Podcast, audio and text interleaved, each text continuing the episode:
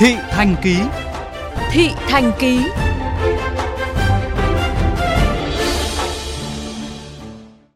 Quý vị thân mến, dù Hà Nội, Thành phố Hồ Chí Minh và một số địa phương đã áp dụng chỉ thị 16, song nhiều người vẫn viện đủ lý do để ra đường bất chấp lệnh cấm.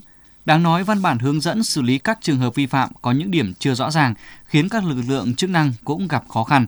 Ghi nhận của phóng viên VOV Giao thông.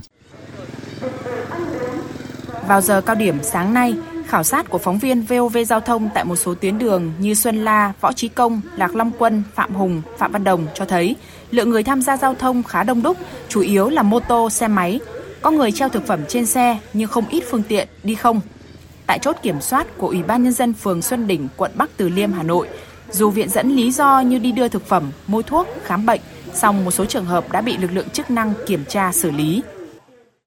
Anh ra đường là với lý do gì? Chúng em đưa hàng ở chợ Xuân Đỉnh đi xuống chợ Cô Đông. Biết là hạn chế nhưng mà em bán hàng ấy thì ở nhà thì cách phòng đưa cho cân thiệt để đưa cho đây các. Ông Nguyễn Hữu Cường, Phó Chủ tịch Ủy ban Nhân dân phường Xuân Đỉnh, Bắc Từ Liêm, Hà Nội cho biết tất cả các trường hợp không có lý do giấy tờ chính đáng, các lực lượng chức năng sẽ buộc quay về. Chúng tôi cũng đã dựng cái chốt kiểm dịch di động trên cửa ngõ phường vừa để kiểm soát nhắc nhở các lực lượng bà con nhân dân ra ngoài lý do chính đáng cần thiết. Cái thứ hai nữa là cũng tạo một cái hình ảnh để bà con nhân dân nhìn thấy và có cái xác định cái sự chuẩn bị về mặt tâm lý. Tại Thành phố Hồ Chí Minh, dù việc xử lý các trường hợp ra đường không rõ lý do khá quyết liệt, song tại một số tuyến đường liên quận vẫn có khá đông người tham gia giao thông. Một số tài xế vận chuyển đồ thiện nguyện phản ánh. Lúc mà vận chuyển thức ăn, cái đồ từ thiện, mình thấy lượng nhân viên mặc áo công nghệ, chuyên ráp ấy thì ít, thấy người mặc quần cọt cũng có, mặc đồ đi tàm cũng có, đèn xanh đèn đỏ thì đậu chắc hơn chục xe. Thời điểm từ 7 giờ đến 8 giờ, lượng người dân đi xe máy ra đây cũng khá đông.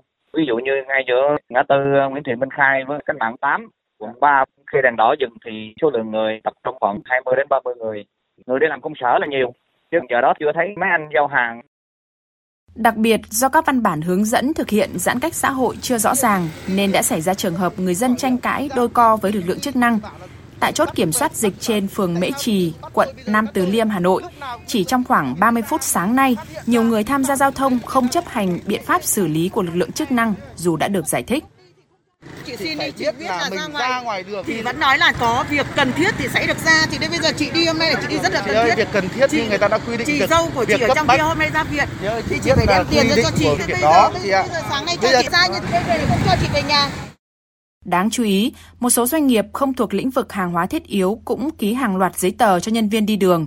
Ông Nguyễn Thế Đô, Phó Chủ tịch Ủy ban Nhân dân phường Mễ Trì, quận Nam Từ Liêm, Hà Nội cho biết, đây là một trong những nguyên nhân khiến lực lượng chức năng mất rất nhiều thời gian giải thích, xử lý.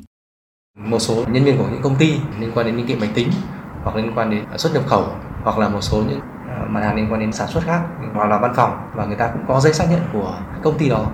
Tuy nhiên thì chúng tôi cũng làm rất là chặt chẽ. Nếu không đủ đúng như theo chỉ thị thì chúng tôi cũng yêu cầu là quay về. Theo báo cáo của Ủy ban Nhân dân thành phố Hà Nội, sau 4 ngày thực hiện giãn cách xã hội, các lực lượng chức năng đã xử phạt 804 trường hợp vi phạm về phòng chống dịch với tổng số tiền phạt hơn 3 tỷ đồng. Giãn cách nghiêm ngặt là yêu cầu bắt buộc để đảm bảo cắt đứt các chuỗi lây nhiễm, kịp thời phát hiện và tách các ca bệnh ra khỏi cộng đồng.